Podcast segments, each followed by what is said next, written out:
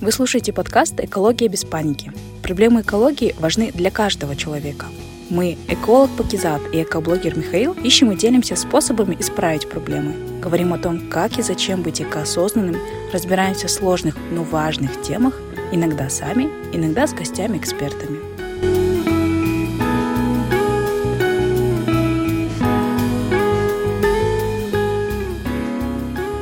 Дорогие наши слушатели, всем еще раз огромный привет! Вы слушаете наш пятый эпизод подкаста «Экология без паники», где мы с вами учимся думать глобально, но действовать локально в решении экологических проблем.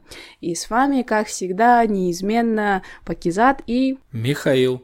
Всем привет! И, конечно же, у нас сегодня гость. Мы всегда стараемся привлекать экспертов. И, как вы помните, э, тема нашего третьего сезона — это вода. И сегодня у нас в гостях онлайн, мы записываемся онлайн сегодня, Ольга Хохлова. Вы, в первую очередь, архитектор, также исследователь, то, что вот интересно, также являетесь партнером Российского архитектурного бюро «Утро». Также я на сайте у вас почитала, что вы еще являетесь директором по развитию. Я все-таки решила изучить э, вообще в целом сайт, ваш опыт, очень интересно, и знаете, меня прям задело, как у вас классно получается э, вот это вот сплетение природы и э, городской среды, это очень круто, и вот это вот тоже зацепило то, что вы во вовлекаете вот в вот эти вот решения еще ученых, как со стороны исследователей и практиков, да, то есть, соответственно, самих же жителей, это вообще очень классно, да, такая небольшая реклама архитектурного бюро,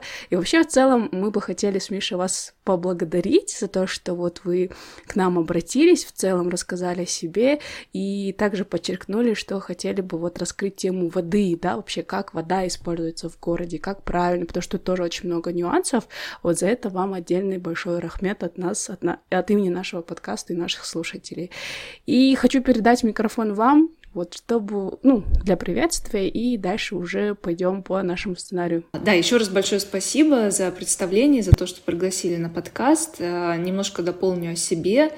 Я училась в Московском архитектурном институте на архитектора. Потом, спустя несколько лет, мне захотелось э, попробовать другой подход, междисциплинарный. И так совпало, что в Москве появился институт медиа-архитектуры и дизайна «Стрелка». Там учились со всего мира э, ребята, и кого там только не было. То есть э, были экономисты, математики, в том числе архитекторы, дизайнеры.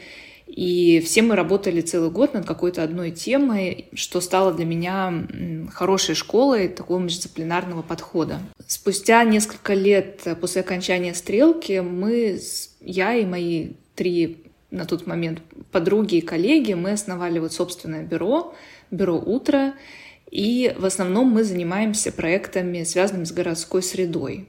То есть это благоустройство, это ландшафтная архитектура, ландшафтный дизайн и развитие территорий. И где-то года три, наверное, четыре назад я решила систематизировать знания, как-то их структурировать, все, что касаются темы городской экосистемы. Я создала телеграм-канал «Природа в городе», который так и назвала, и начала уже с, с моей вот коллегой на тот момент, мы начали брать интервью у разных ученых, у разных специалистов по городской среде, мы начали читать э, статьи научные, в том числе на английском языке. Таким образом, вот за эти несколько лет э, мы собрали такой огромный материал, мы продолжаем собирать. И сейчас вот я занимаюсь как раз написанием книги, то есть такая научно-популярная книга под рабочим названием «Природа в городе», э, которая, собственно, я, хочу поделиться всем, что я собрала с широкой аудиторией, и вот надеюсь, в этом году получится ее за завершить.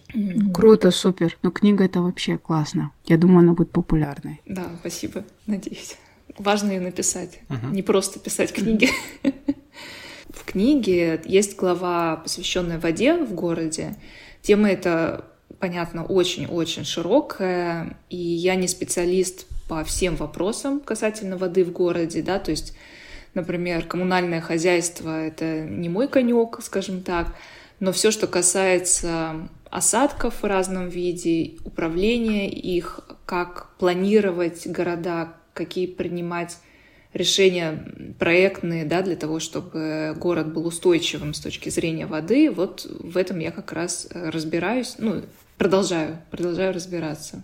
Ну, тогда давайте начнем с того, что мы объясним нашей аудитории, что такое вообще устойчивый город. Давайте так, начнем, наверное, с ООН, из их э, целей устойчивого развития. И среди этих целей есть цель номер 11, она так и называется «Устойчивые города». Там сказано, ну если вкратце, то есть устойчивый город, он так спланирован а, с учетом трех параметров – социальный, экономический и экологический. Вот все эти параметры три должны учитываться при планировании развития города – и он должен быть комфортен для существующего населения и для будущего, для будущих поколений, да, то есть он должен быть сделан так, чтобы было хорошо и тем, кто сейчас в нем живет, и э, будущим поколениям. Иногда еще говорят, что устойчивый город, он, э, ну вот я сказала, социально-экономическое, экологическое, а по-английски есть такой распространенный термин 3P, да, то есть 3P — People, Planet and Profit — то есть люди, планета и прибыль. То есть вот это все должно учитываться гармонично сосуществовать. То есть нельзя быть только таким а, благостным зеленым, но жить бедно. Ну, я сейчас очень упрощаю. Вот. То есть устойчивый город — это в том числе город, где э, у жителей высокий доход, ну или имеется в виду нет сильной разницы да, в, в доступе к каким-то благам социальным, где безопасно в том числе. То есть это все является параметрами устойчивого города. Можно какие-нибудь, я не знаю, примеры, что должно быть обязательно в устойчивом горо- городе? Ну, например, mm-hmm. там велосипедные дорожки, да, велосипедный транспорт, удобный общественный транспорт. Что еще? Ну, что вот что-то вот есть в городе, и ты говоришь, нет, это неустойчивый город, так, так нельзя делать. Вот что-то такое самое-самое яркое, что в первую очередь должно быть. Это что-то типа на минималках, да, должно быть самый минимум. Да-да. Да, да, да наверное. Ну, смотрите, Самое я, важное. наверное, самого важного нет. Я сейчас объясню почему. Рейтинги вот устойчивых городов создаются очень разными агентствами. То есть нет mm. такого утвержденного рейтинга, который всем будет понятен.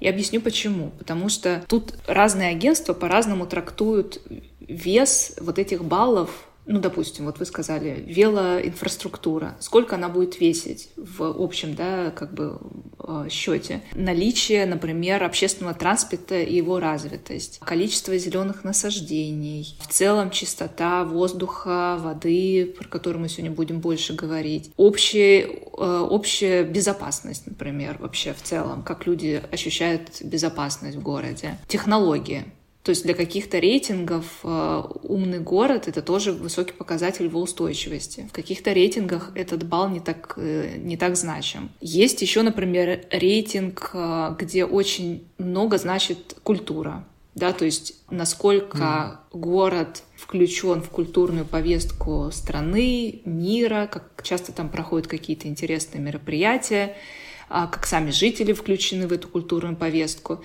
И поэтому получается, что Тут смотря с какой стороны смотреть. Да, вот я посмотрела, например, пока готовилась к подкасту, какие вообще города входят там, в топ-10, топ-20 устойчивых городов, и там они, конечно, часть пересекается. Например, какой-нибудь там Осло, Стокгольм, Копенгаген, они есть практически во всех рейтингах, ну, на каком-то там месте. Но, а, например, Лондон иногда входит, иногда даже там в 20, в 30, да, не входит. Иногда многие французские города входят, типа там Бордо, Леон, иногда их вообще не видно там. Иногда города из Соединенных Штатов, типа Сиэтла, Сан-Франциско входят, а иногда тоже их нет. Ну, то есть иногда есть такие мал- маленькие города, которые там, ну, мало кто вообще знает про их существование в какой-нибудь там в Ирландии или в Дании, но они иногда прям первое-второе место занимают.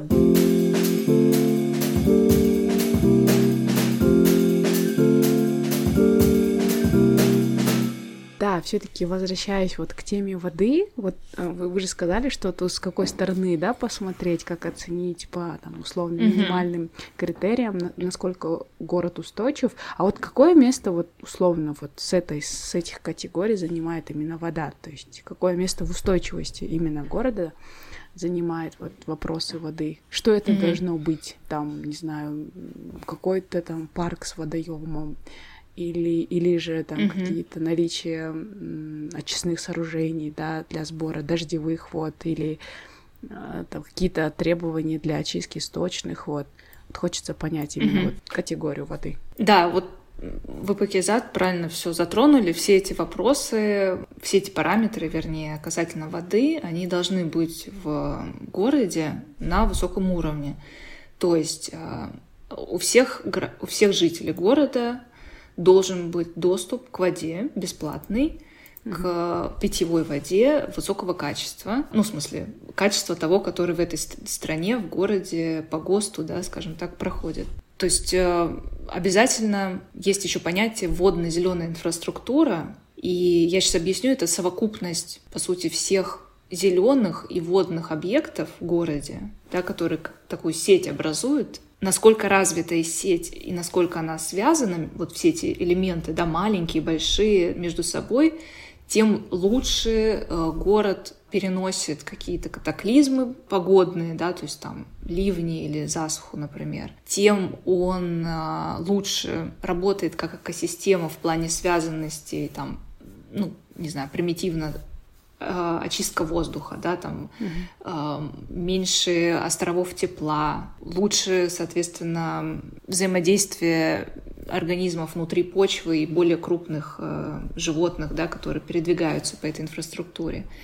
Вот. И вот такая водно-зеленая инфраструктура, вернее, ее состояние, оно очень э, важно для города, который ну, хочет называться там, устойчивым или там, претендовать на какой-то эко значок. Да, э, доступ к воде сказала, вот эта инфраструктура. Ну, именно тут связанность важна. То есть мало э, обладать какой-то одной рекой, эта река должна еще как-то связываться со своими там притоками, с грунтовыми водами, с небольшими водными объектами, с зелеными насаждениями и так далее. То есть это всегда должна быть такая сеть, которая дальше связана уже с территориями за, за городом. То есть мы всегда понимаем, что город — это как некая встройка да, в природную систему общепланетарную, поэтому он должен как бы быть пронизан всем тем, что за ним происходит. То есть они так как-то, знаете, как за стенкой спрятаться и все. А вот если вот погружаться, да, в эту тематику mm-hmm. использования воды в целом, а, вода в урбанистике, в городе, вот насколько вот психо... сильно психологическое воздействие, вот хочется узнать, водоемов на человека, то есть наличие, вот нету рек, да, условно говоря. Mm-hmm. Есть многие вот у нас в, в городе, так как у нас горы рядом, а, мы вот обожаем mm-hmm. доходить до водопадов. То есть для нас э, слышать там идти просто пешком по большой вдоль речки просто идти, да, да когда это уже какой-то релакс, да, и многие люди просто выходят там с детьми, старшие. Вот насколько вот это сильно воздействие на психоэмоциональное состояние человека? Потому что я, а, почему мне самой это да. интересно, вот да, да. я когда делаю пробежку, либо гуляю с ребенком, я вижу, как из года в год э, объем воды уменьшается. Я понимаю, что ледники тают mm. и последствия. Я потом, мне начинает в голове вот эта картина, что этой воды там ближайшие там 10-15 лет может и не быть, условно говоря, что mm. не будет этих прогулок, и в целом этот канал будет э, пустовать. И вот да, отсюда такой вопрос. А, да, вы абсолютно правы. Психологическое воздействие воды на человека в городе очень велико, и это не наше субъективное мнение. Есть исследования, их очень много в разные годы, которые изучают как раз, как именно воздействует вода, э, ее близость, ее объем, скажем так, да, то есть ну, там река, пруд, э, озеро, именно на э, горожанина.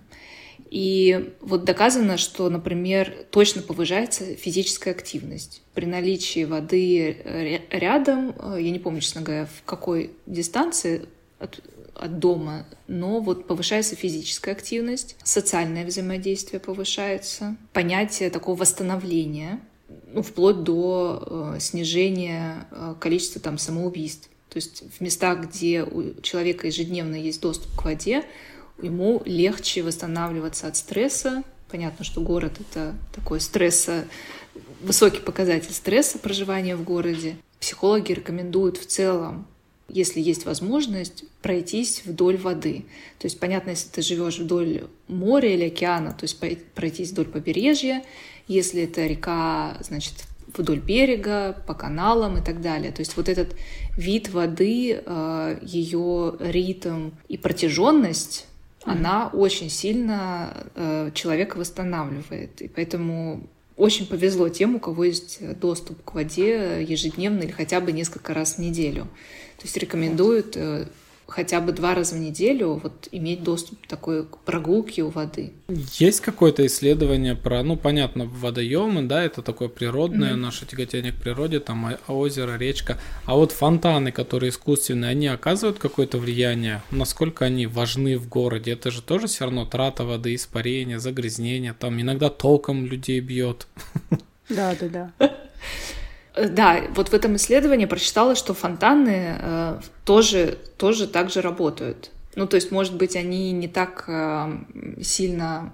Ну, в общем, нельзя, конечно, сидение у фонтана сравнить там с прогулкой вдоль побережья океана, но э, у фонтана есть свойство какое? Э, вот этот звук журчащей воды. Угу. Может быть, помните, есть такие э, домашние фонтанчики, они в розетку вставляются, а, там вот да, э, имита... да, да, водичка журчит. То есть это mm очень сильно успокаивает. И многие, я знаю, допустим, маленьким детям ставят даже просто запись журчащей воды, и многих детей это успокаивает.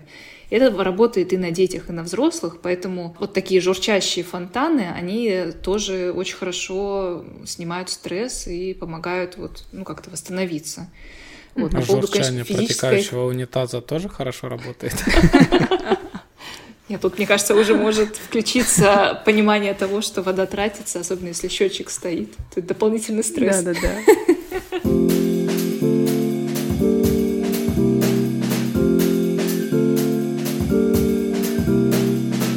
Ольга, объясните вообще mm-hmm. нам, я не знаю, правильно его можно сказать, термин или нет, вот про водочувствительный дизайн. Water Sensitive Urban Design. Вот что это mm-hmm. такое, как его понимать? Это, я, я думаю, это такое новое, да, такое словосочетание относительно в архитектуре, потому что я раньше такого не слышала. Это большое направление, которое родилось, можно сказать, в 80-е, в каких-то странах 70-е, в каких-то 90-х, ну вот так, в, в те времена. В разных странах начали появляться отдельные направления планирования городов, которые были связаны именно с водой.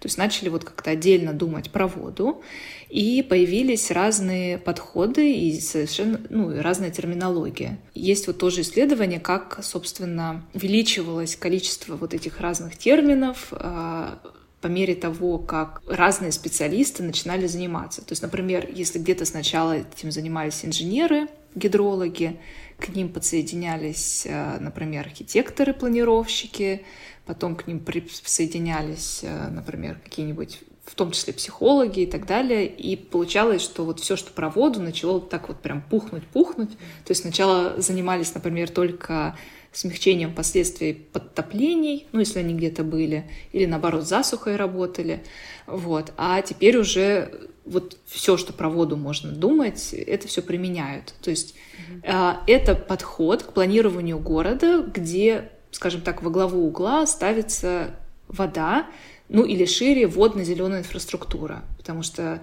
чем больше мы живем, а, э, понимаем, что вода это очень ценный ресурс, и даже там, где ее как бы избыток, это тоже, ну как бы плохо в каком плане, что подтопления, да, случаются, да, то есть, mm-hmm. в общем, это э, та стихия, с которой нужно как-то работать не в лоб, как привыкли, да, давайте мы там сделаем плотину, перенаправим.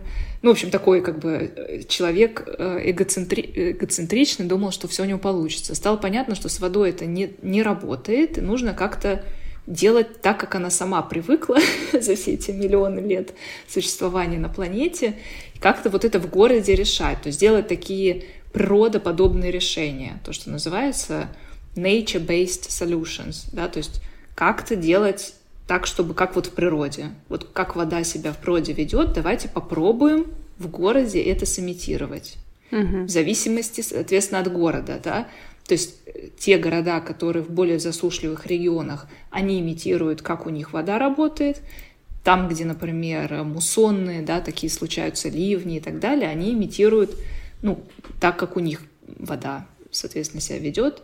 Uh-huh. Вот. Поэтому нет, нет единых решений. Вот это очень важно, что нет такого общего правила. Каждый город должен работать со своим контекстом, причем с течением времени. Да? То есть сейчас у нас меняется климат, и а, вода себя по-разному, ну, в плане осадков, да, ведет. Э, соответственно, тут тоже надо подстраиваться. Есть ли какие-то города, э, встречали вы такие или нет при изучении вопросов, где, например, нет источников воды рядом? А, может быть, так получилось, что исчез этот источник воды, то есть нет рядом гор, ледников, нет озер, нет рек, нет подземных вод. Бывают ли сейчас угу. в мире такие города и как они справляются? Да, такие города есть, поселения, города разного размера. Это в основном на, ближних, на Ближнем Востоке, в странах Ближнего Востока. Там действительно проблема с питьевой водой. А, решается это все по-разному. Вот что я видела, опять же, я тут э, не претендую да, на исчерпывающий ответ, но вот что я видела. Первое — это опреснение. Это дорогая технология на сегодняшний момент. Она, понятно, что с каждым годом дешевеет, но все таки опреснять mm-hmm. достаточно дорого. И это могут себе позволить э, богатые Эмираты, ну, то есть страны, которые продают нефть, и у них как бы денег много, они вкладывают, например, в опреснение, тем самым получая воду. Угу. А есть технологии, когда откалывают больш, большой кусок э, айсберга и его по воде сплавляют. Вот Серьезно, деревья сплавля... есть? Да, да, есть Ух такое. Ты. В силу своего размера он, как я понимаю, не так много теряет по дороге. Понятно, что он mm-hmm. подтаивает, но он такой большой, как бы плотный, да, что называется, чтобы э, все-таки это выгодно. Для некоторых mm-hmm. стран, опять же, у кого есть какое-то такое сообщение э, по воде.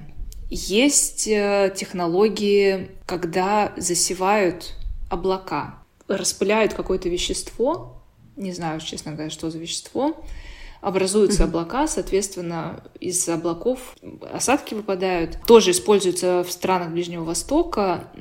Знаю, что эта технология критикуется разными учеными, экспертами, как э, не до конца изученная, поэтому непонятно, как она влияет в целом на общее распределение влаги в атмосфере.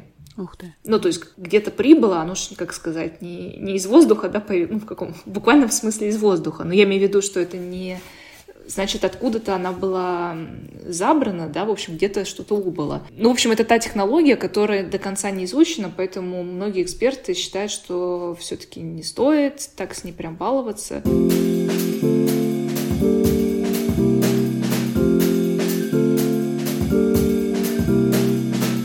А как город вообще загрязняет поверхностные или грунтовые воды? То есть, понятное дело, а, что мы воду да. используем, а мы моем, угу. мы стираем, мы принимаем душ, мы смываем воду в унитазе. Угу. А помимо вот того, что мы вот так вот, да, загрязняем через канализации, стоки, какие еще вот э, есть виды загрязнения? Вся вода, которая стекает с поверхности улицы, она улавливает пыль, грязь, всю грязь, да. А, все частицы, капли топлива а, автомобилей и так далее. И все это обычно а, самотеком течет в реку. То есть это, по сути, это как будто, ну вот, если смываем с тротуара, вот на тротуар, да, вылить воду, и вот этот тротуар сразу, эта вода с тротуара течет в реку. Вот представьте это в масштабе города, то есть все, что стекает с крыши, со зданий, а, с улицы, с дорог. Дороги такие вот основной, мне кажется, загрязнитель в городе. Вот, это все обычно самотеком стекает в реку, минуя очистные сооружения. Второе, это действительно очень большой пласт загрязнения воды через канализацию, действительно. Но через канализацию обычно канализация все-таки очищается. То есть она проходит через очистные сооружения. Ну, только, мне кажется, в каких-то совсем плачевных ситуациях э, вода сразу там из туалета стекает в реку, но это, наверное, не, не про большие города. Все-таки она проходит ту или иную степень очистки через э, в очистных сооружениях. Канализация очищается, а просто то, что из города стекает, оно обычно никак не очищается. Ну, я бы сказала, там 99% никак. Ну, по крайней мере, если мы говорим про российские города, например. Угу. То это просто стекает и какой куда-нибудь. Да, самотеком. Угу. Да. То да. есть в городских я... речках и озерах лучше не купаться. Ну, в наших, в России, в Москве точно я не рекомендую, и стоят знаки. Угу. Вот я сейчас просто вспомнил, какой случай есть, не случай, а ситуация в Москве сложилась, а, непонятно, как ее раз, разрешать. Вот как мне рассказали, допустим, Москва-река, по сути, вот внутри города это система каналов. То есть это уже не река в привычном да, слове, а для того, чтобы было судоходство, да, чтобы могли суда проходить а, через город, были созданы вот эти отрезки, такие каналы со шлюзами, да, для того, чтобы вот ну, то есть она выглядит как бы на горку идем или с горки идем, так вот если смотреть разрез Москвы-реки. Вот, то есть это такая очень зарегулированная система, это не естественная река, именно в черте города. Соответственно, она сама, уже вот эта система не может очищаться были разработаны нормативы, что там раз в несколько лет, не помню, в 5, кажется, или в 10, все эти каналы открывались, шлюзы в смысле, и вода как бы самотеком стекала там в течение нескольких дней для того, чтобы все, что на дне накопилось, вот эти все застойные процессы, это все как бы смывалось, и, ну, как бы мы имитируем естественное очищение реки. Так-то река всегда сама течет, Вот. Ну, в каналах она это делать не может. В 90-е годы, когда, значит, э, все хаотично развивалось, прибрежные земли, по закону, кажется, 50 метров от уреза воды нельзя застраивать. В 90-е годы все это захватили, начали застраивать. И так получилось, что теперь вот такую очистку уже провести нельзя. Потому что если мы вот так откроем все шлюзы, то эти все дома смоет. А часто это дома принадлежат каким-нибудь чиновникам, там, неважно, он бывший или существующий, какие-то люди из э, бизнеса. Ну, то есть, ну, в общем, никто их трогать пока не собирается, естественно. Вот. И мне сказали, что вот уже, получается, сколько там, 20 лет ни разу не чистили канал Москвы-реки. Ого. То есть все, что вот там падает, оно просто, ну, как бы накапливается, каким-то образом медленно очищается, но это уже не тот процесс, который угу. был изначально спроектирован. Mm, вот. Интересно. Вау, даже не знала, ну, что интересно. Вот так... такая, такая Москва-река, она психологически как влияет? Депрессию не вызывает? Когда Нет, ну визуально все равно там уточки плавают, какие-то... Да, да. Ну, что, ну, Угу. Ага. А есть какие-то кейсы? Трехглазые да. рыбы встречаются. Э, какие-то кейсы, может быть, в городах, где научились, чтобы, например, смывы с улиц не попадали в реку, не загрязняли. Да, конечно, конечно, научились. Причем я, у меня есть надежда, что все города смогут э, пойти по этому пути, потому что это не так уж прям оказалось сложно mm-hmm. с точки зрения технологии. Я сейчас расскажу. Это скорее а, такая ну, политическая воля долгосрочного, долгосрочной стратегии. Например, город Копенгаген, да, столица Дании. Еще ну, почти 40 лет назад это был портовый город. Ну, он и сейчас портовый, но там был порт, э, промышленный порт с большим количеством судов, которые э, загрязняли очень сильно бухту Копенгагена. Никто там, естественно, не купался. Это было очень грязное место. Когда было принято решение что порт там куда-то уводится дальше, освобождается вот эта большая территория, по сути, это как ну, некий центр города в том числе.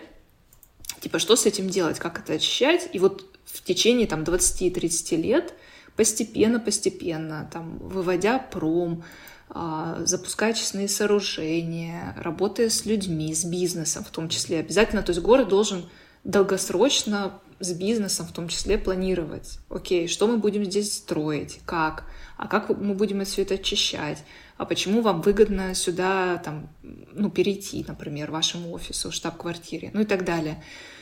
И что сейчас имеем, в центре Копенгагена можно беспрепятственно купаться, они это все делают, туристы и местные жители. Wow. Да, и Копенгаген вот уже сколько лет входит вот в этот тот самый топ устойчивых городов, в том числе благодаря вот своей такой длительной планомерной работе. Но это, как сказать, это же не срок одного мэра, там не срок даже двух-трех мэров. Uh-huh. То есть это задача прям, ну, лет на 10-20. Пока что у нас вот мало кто готов э, появился новый управленец, и он должен подхватить предыдущую инициативу. И так должно продолжаться там, ну сколько там, 5-6 раз для того, чтобы какие-то решения в итоге реализовались. Мгм. Обычно все как-то мыслят кра- краткосрочными победами. Да, к сожалению, нам это тоже Да, знакомо. у нас тоже есть такая проблема, которая связана с э, сменяемостью власти. Они в долгосрок редко смотрят. Именно то, что сейчас, сейчас. И нет, ну, тоже, что нам мешает, нет налаженного контакта между государством, бизнесом, там, учеными и гражданским обществом. У нас пока очень редко, когда это срабатывает. Ну, у нас то же Окей. самое, да. Ну, есть на кого равняться, это уже хорошо. Да, я говорю, причем это не так давно, то есть это произошло в течение там одного поколения, да, то есть, грубо говоря, допустим, какая-то там девушка в юности не могла там купаться, а вот она уже выросла, еще не такая не пожилая дама, а уже может там купаться. То есть на ее жизни вот произошла такая перемена. И это очень здорово. Да, согласна с вами. У нас все наоборот. Мне все, старожилы рассказывали, что раньше в наших реках воду можно было пить, яблоки мыли. Да. А,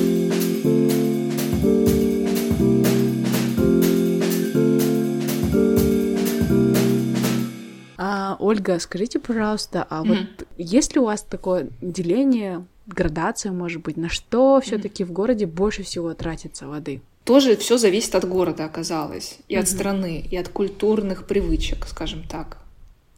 А, Например, в каких-то городах э, США а, очень много воды тратится на полив газонов перед, э, ну, перед своим домом. У них есть даже какие-то, как это называется, сообщества домовладельцев, и в некоторых штатах, опять же, не во всех, США не во всех штатах, а вот именно в некоторых, до определенного момента, в некоторых даже до сих пор действует правило, что какого качества у тебя должен быть газон перед домом. Ты должен поддерживать красивый зеленый газон перед домом. И, соответственно, на- ну, чтобы всем соседям было приятно гулять по улице. Интересно. И на это тратится огромное количество воды.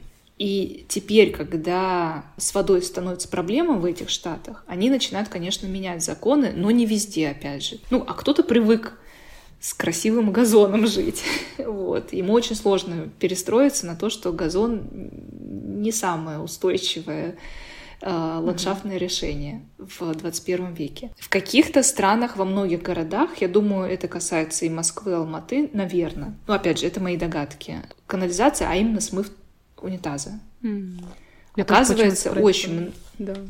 да, оказывается, вот именно в бытовом обслуживании очень много уходит именно на смыв в унитазе. И тут, конечно, это, я думаю, самый большой урон, или как-то waste. Некоторые слова по-русски. А, Да, то есть это, э, по сути, вода питьевая. То есть в, в Москве в унитаз подается питьевая вода. У вас то же самое. Она используется один раз в, в огромном количестве, и все, и она сразу идет на очистное сооружение. То есть она больше никак не используется. И вот это, я считаю, огромная ошибка, ну, как бы ошибка системы, вернее, которая была, и ее точно нужно менять. Я знаю, что, А это например, возможно Японии- исправить? Вот сейчас, имея нынешнюю нашу инфраструктуру, наши водоводы, наши пути отведения, наши трубы, у нас там вода идет холодная, горячая, ну то есть две трубы, да, идет в дом. Да. Возможно ли это поменять, чтобы добавилась труба, вот вам техническая вода, ее к унитазу, вот вам питьевая вода, ее на кухню и там в ванну, в раковину? Насколько это вообще возможно в наших реалиях вот это все исправить? Тут я сразу не отвечу. Я э, просто я думаю, можно. В общем, все, что связано с инженер, с инженерной инфраструктурой, я всегда считаю, что решение есть. Вопрос его стоимости в текущих да, реалиях. Ну да, сло- ну, как бы даже не сложности. Это как бы это же было придумано человеком, значит, это может быть перепридумано другим человеком. Вопрос, сколько это будет стоить э, по- времени, по изменению, по внедрению, опять же. Ну, я думаю, да. И- Э, Вопрос мы не совсем корректен. Это возможно, но вопрос в том, Да. насколько наши власти захотят выделять на это бюджеты. На Ну, вот это да, всё, то есть да. Это же еще наверняка упирается в, в строительные нормы, нормативы, да, наверняка. То есть все, что вообще, вот я, так как частично, ну, как бы мы работаем же в основном с э, застройщиками, Мгм. и те, которые строят жилые комплексы на, там, на 10, на 15 тысяч человек, то есть это гигантские жилые кварталы. И я могу сказать, что это одна из самых таких консервативных, очень тяжелых на подъем э, индустрий. Никто не хочет брать на себя ответственность, чтобы какую-то инновацию внедрить. Они говорят, а давайте кто-нибудь другой сделает, мы посмотрим, как у них поработает. Если у них все будет хорошо, тогда давайте и у нас. И там нормативы, то есть там нормативы какие-нибудь могут быть ну, старые, а для того, чтобы по-новому, это надо новый норматив писать. Ну, то есть, в общем, это кажется очень сложным клубком а, задач, но, но вопрос, э, да, можно. Как кто это может начать и как это делать, тут уже надо рассуждать. А я просто вспомнила забавный пример. Например, в Японии у них унитазы, сами унитазы так сделаны, что у них вот там, где бачок, сверху не глухая крышечка, а встроена раковина. И ты, получается, моешь руки, эта вода сливается в бачок, и уже вот этой водой Ты идет смыв. Я вот думаю, а вот такой унитаз можно поставить в обычную квартиру? Да, я думаю. Я думаю, можно. да. Ну Конечно, да. можно. Да. И, и, и вот уже, получается, ты как бы сам можешь сэкономить. На- на Я даже встречал на просторах интернета продаваемые системы, полностью изолированные, где все, что ты смываешь, вода это как-то очищается, и можно ее подавать э, себе на душ.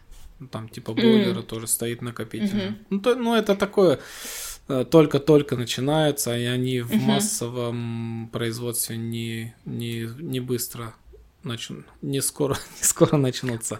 Я говорю, вот тут еще вот упирается, что в больших городах, ну, в России, вот эта индустрия строительная, она очень-очень консервативная и прям такая неповоротливая. Я говорю, мы, мы просто столкнулись даже с тем, что вот продолжая вопрос, например, о водно-зеленой инфраструктуре. Сейчас же как новый такой подход в мире, да, что вода — ресурс, который где упал, там мы его и оставляем.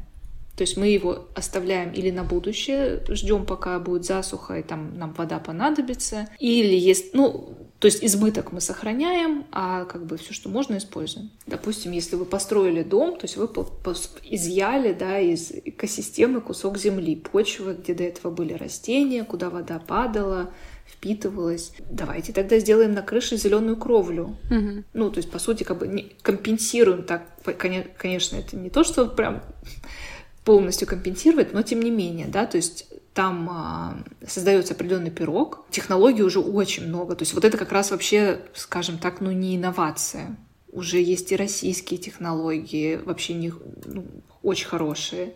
А, и понятно, что и там до этого немецкие были, ну вот в Москве, которые применяли. Сделайте зеленую кровлю. Это пирог, дренаж, там такая э, кассеты, куда накапливается вода. И потом она постепенно собирается через определенное отверстие и, ну, куда надо, там стекает в определенные емкости и накапливается. А сверху у нас какие-то растения. Обычно это те, которые не требуют ухода. Это разные седумы, которые выдерживают и морозы, и засуху.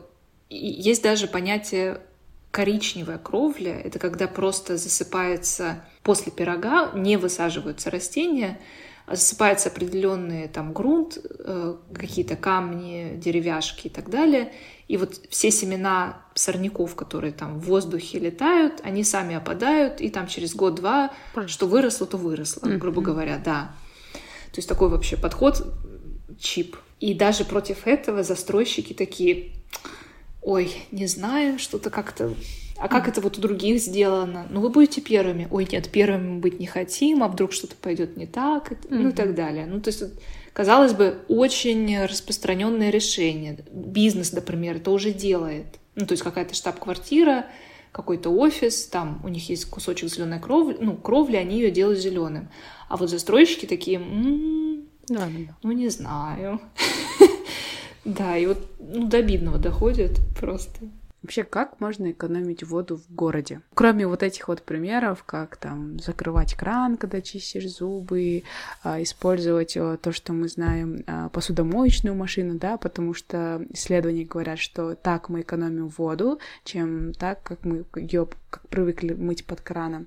Вот, и если есть какие-то практические кейсы на примере Москвы или какие-то с другие интересные, знакомые вам из других городов, вот как экономит воду. Писать в, в душе еще рекомендуют. А, кстати, да, такой тоже есть. Чтобы унитаз не смывать. Да, да. Ну, смотрите, что касается личных практик э, жителя, тут, наверное, вы даже лучше меня знаете. Я скорее хочу рассказать про экономию воды на уровне города, не конкретного человека, а как так спланировать, да, спроектировать, чтобы вода экономилась. Ну, первое — это, конечно, полив растений. Я вот упомянула проблему газонов в США. Uh, у нас газоны не перед э, частными домами в основном проблема, да, а газоны в целом по городу. Их делают по нормативу, что их нужно поливать энное число раз э, в течение года. Все равно они выглядят плохо при этом. И в целом газон, как эм, ландшафтный объект, считается уже абсолютно устаревшим, не модным, скажем вообще даже так, и, естественно, неустойчивой формой.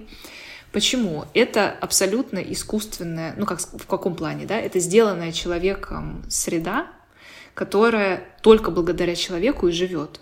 Угу. Как только вы перестанете постригать и поливать, газон превратится во что-то другое там появятся те растения, которые более живучие, там спали, допустим, семена, ну то, что сорняки называют люди. И если вы его оставите, он постепенно зарастет и превратится в красивый лужок, скорее всего. И поэтому сейчас э, в городах, которые вот как раз устойчивые, с которыми мы начинали, которые входят в рейтинги самых устойчивых городов, у них есть тренд на, скажем так, одичание. То есть то, что по-английски называют rewilding. Терминов много, но суть в том, что а, давайте делать а, зеленые пространства в городах, чтобы им не требовался уход человека, по крайней мере, такой интенсивный. По сути, как растет, так и растет. Ну а если там борщевик начнет Ну вот борщевик расти? это уже другой вопрос. Но, допустим, вот у меня прям во дворе есть э, чудесные... Ну, в общем, до какого-то времени вот наступает весна, и там не помню до какого месяца э, чудесно начинают прорастать одуванчики, потом еще какие-то появляются растения, в итоге вырастает э, роскошно цветущий такой, ну, многотравье, да, то есть разнотравье, которое в какой-то момент приходит, э, скашивают э, и начинают там пытаться сделать газон. Он, естественно, не получается, и так каждый год вот эти ресурсы, деньги, человеческие ресурсы и вода в том числе тратятся. Да, поэтому вот газон — это как бы очень такая неустойчивая с точки зрения воды а газон это что такое вообще? Это какая-то порода травы или это искусственно Нет, это это од... это обычно один вид травы какой-то, да, mm-hmm. там ну какая-то там одна или вторая или третья. Иногда это бывает смесь из двух-трех. Там есть спортивный газон, например, но это мы сейчас не про город, да, говорим, которая должна на определенной субстрате засеваться, то есть не просто на почве, почву, почву нужно подготовить определенным образом. Потом его нужно поддерживать, э, то есть его нужно часто стричь, чтобы он всегда был определенной высоты, и часто поливать. И все это пошло, собственно, от, э, не знаю, от английской королевы. Но где английская королева, ее Букингемский дворец и где мы? Ну, в каком плане, что это, если раньше это было признаком престижа, то, ну, потому что вокруг все было дико, неухоженно, и вот у тебя такой есть классный лужок.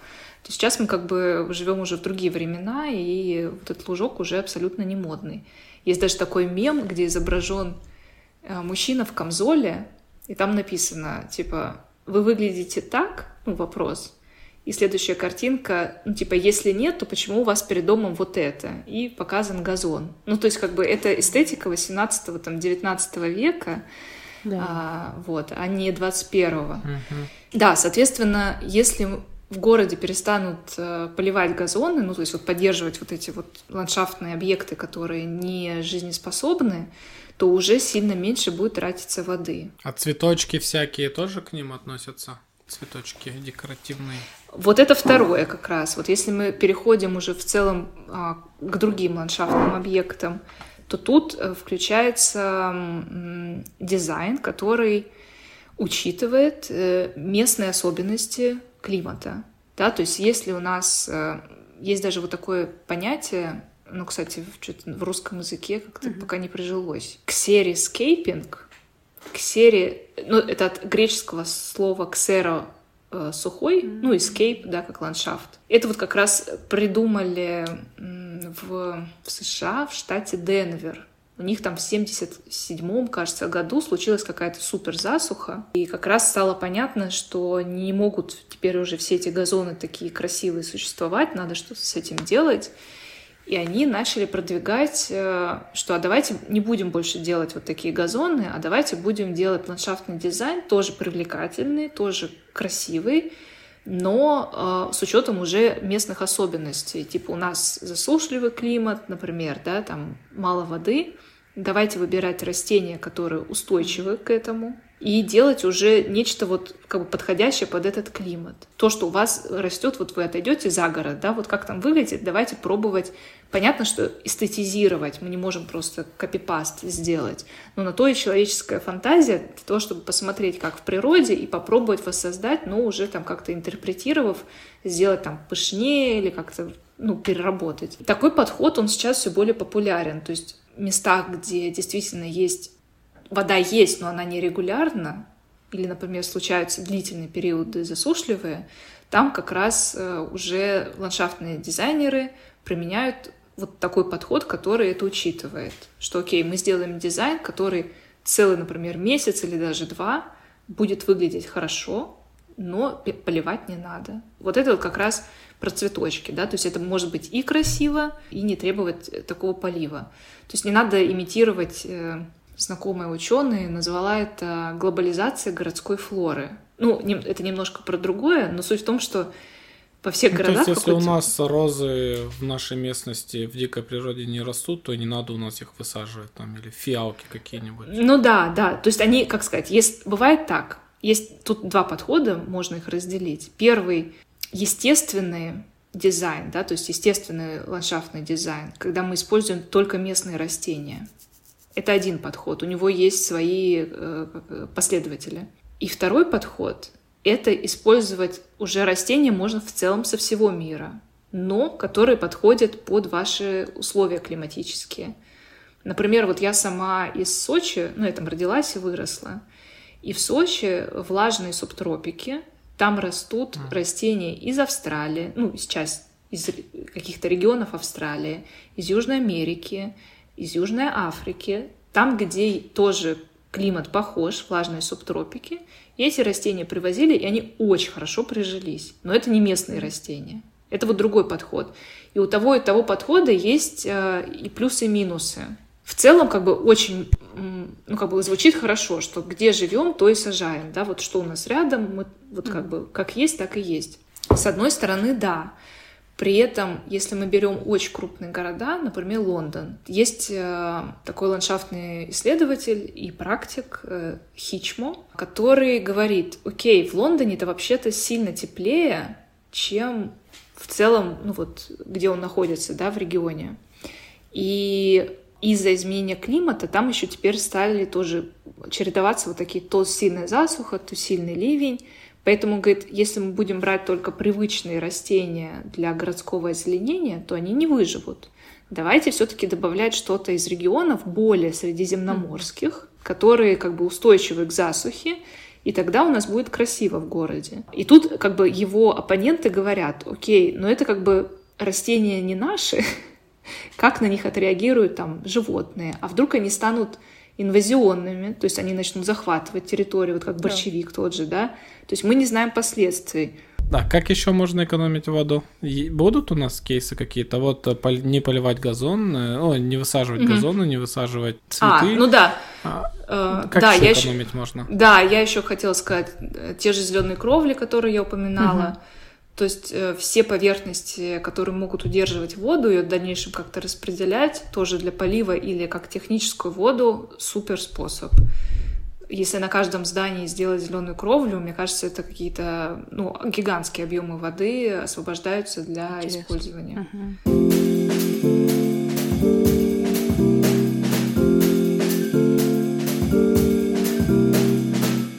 Последний блок у нас про дождевую воду. Вот, кажется, вы не раз говорили, что вы именно в сборе осадков э, специ... специалист, хорошо разбираетесь, изучали тему. Сбор дождевой воды. Ну, во-первых, это плюсы и минусы, насколько это возможно внедрять в современные города. Ну, а дальше потом перейдем к следующим, развернем. Да, смотрите, дождевая вода, ну и талая вода в том числе, я тут, честно говоря, не вижу никаких минусов в том, чтобы ее как-то использовать, собирать. Я даже про минусы не слышала. Может, вы про какие-то а минусы насколько слышали? она чистая? Она пока вот с неба падает, она смог, вот это все собирает а, в себя? в этом плане. Ну, наверное, что-то она собирает, но мы же ее не пить собираемся. Ну, то есть, э, смотря для чего мы ее используем, да. Она нам нужна для того, чтобы озеленение, озелененные участки хорошо себя угу. чувствовали. Ну, то есть, то ли мы этим будем поливать из крана питьевой нашей водой, да, самой ценной, скажем так. Вот самая ценная — это питьевая вода, взятая там из подземных грунтовых вод, практически не прошедшая очистку, потому что она сама по себе чистая. Она супер ценная, эта вода. Вот как нам сделать так, чтобы ее использовать только для питья, а для всего остального что-то другое? Вот это вот как бы вопрос. Все зеленые насаждения в городе нуждаются в воде но часто она до, не, до них не доходит или как-то идет мимо, uh-huh. я бы так сказала. По асфальту стекает в трубы, в ливневку и потом uh-huh. в Москву-реку, минуя зеленые насаждения. А в городе какие вы видите ой, э, архитектурные решения для сбора? Это какие-то бочки стоят или это какие-то те же пруды, не знаю. Как это ну выглядит? вот мы, ну вот мы что применяем? Значит, зеленые кровли я сказала ну, стараемся ага. внедрять, по крайней мере. Часто жилой комплекс стоит на стелобате. Он стоит на подземном гараже, и, по сути, двор жилого комплекса — это кровля mm-hmm, подземного точно. гаража. Ее тоже можно трактовать как э, кровлю, с которой собирается вода. То есть, в каком плане собирается? Она не по лоткам сразу уходит в общую канализацию, да? ну, в смысле, в общую э, ливневую э, сеть, в ливневку. А мы ее собираем, и уже дальше думаем, как использовать. Для того же полива, для помывки того же гаража. Или просто ее часть, например, удерживаем, и потом потихонечку начинаем спускать в общую городскую ливневку для того, чтобы ливневка выдержала а, этот объем воды. Потому что что часто случается, вот эти локальные подтопления, выпадает сильный дождь, со всех домов очень много воды сразу стекает в ливневку, и она просто не, ну, ее толщина трубы и не mm-hmm. позволяет ей пропускать такой объем воды, и начинается подтопление. А если мы будем, заранее где-то соберем, потихоньку будем спускать, этого можно избежать. Еще есть э, понятие дождевые сады или дождевые канавы, в зависимости от формы.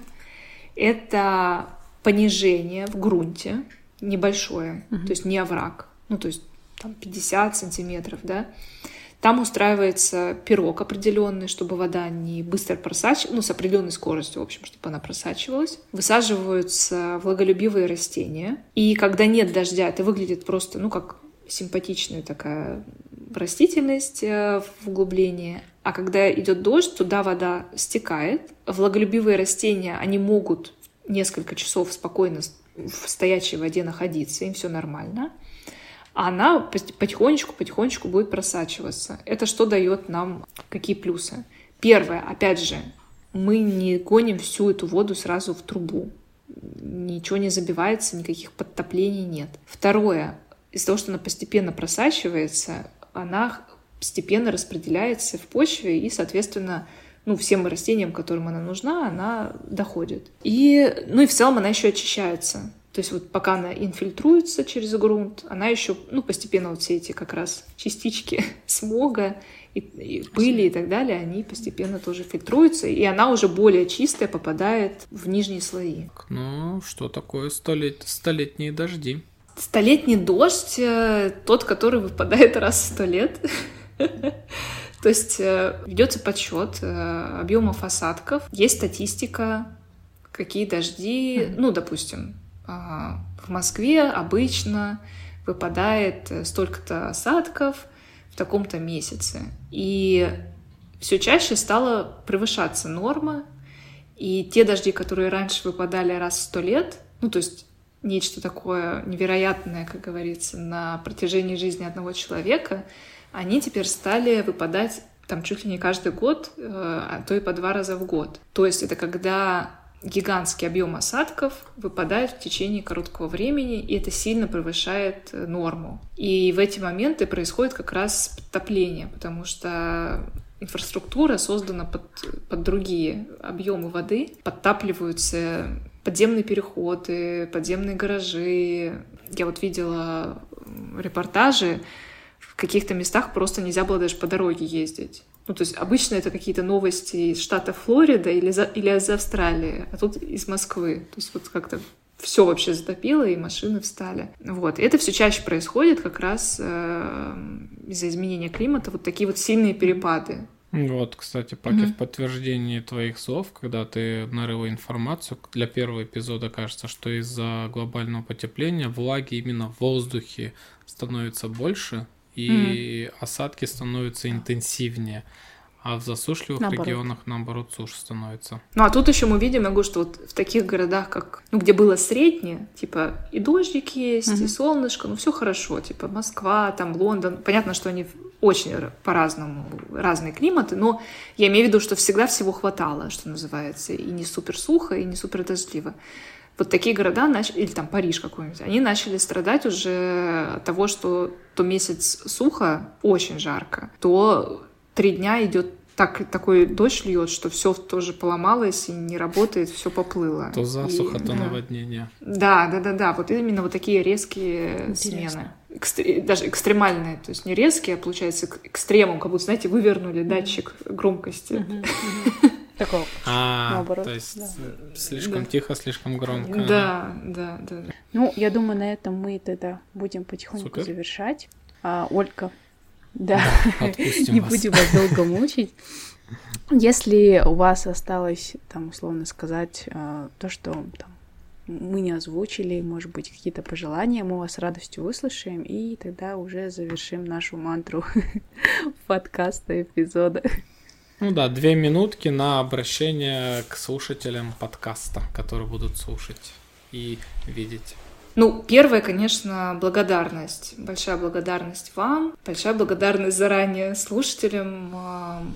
Надеюсь, не переврала факты, старалась ничего не, не додумывать, не придумывать. Надеюсь, какая-то информация... Что, напишут, не переживайте. Да, да, да, в комментариях. Ну, в общем, очень надеюсь, что информация, которая поделилась, была для кого-то новая, интересной, полезной и, возможно, запустит какие-то собственные идеи, да, про то, про что можно почитать, посмотреть. Информации действительно очень много, слишком даже много, я бы сказала. Очень тяжело во всем разобраться. Рада, что вы делаете такое полезное дело. Ну, не знаю, можно, могу промоутировать наш телеграм-канал. Э, ну, я его сейчас самостоятельно веду, не очень регулярно, но если будет больше подписчиков, может быть, замотивируюсь будет, сильнее. Да, вот, телеграм-канал, да, «Природа в городе». Да, буду рада вообще общению с людьми, понять вообще, что кого волнует, потому что ту книгу, которую я пишу, она, с одной стороны, рассчитана на...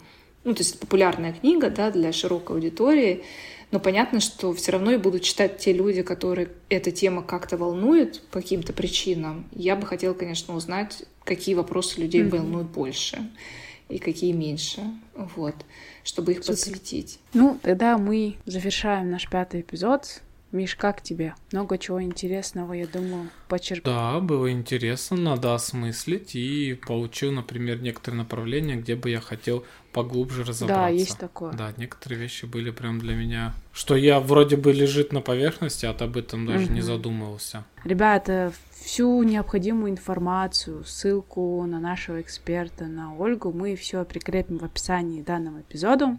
А вы, пожалуйста, не забывайте ставить нам оценки, ваши сердечки, лайки. Так вы повышаете рейтинг нашего подкаста, и нам всегда просто приятно вас читать и видеть вашу обратную связь. Подписывайтесь на нашу а, страницу в Инстаграм, вы всегда можете нас поддержать на Patreon е Boosty. А Ток. также Ой, кстати, да, я забыла. Мы сейчас активно Да, если вы заметили, мы у вас каждый день выходим в ленте с новыми видосиками. А вот это все вот благодаря нам. А, вот, да, и на них тоже оставляйте свои реакции. И мы всегда-всегда благодарим наших замечательных эм, патреонов э, за вашу финансовую и моральную поддержку. Вам огромный рахмет. Ну все, ребят, делитесь эмоциями, новыми впечатлениями, инсайтами к данному эпизоду. Э, еще раз, думаем глобально, но действуем, думаем глобально, но действуем локально. С вами были Пакизат и Михаил. До новых услышаний, ребят. Берегите себя, не болейте. Увидимся в следующем эпизоде. Пока.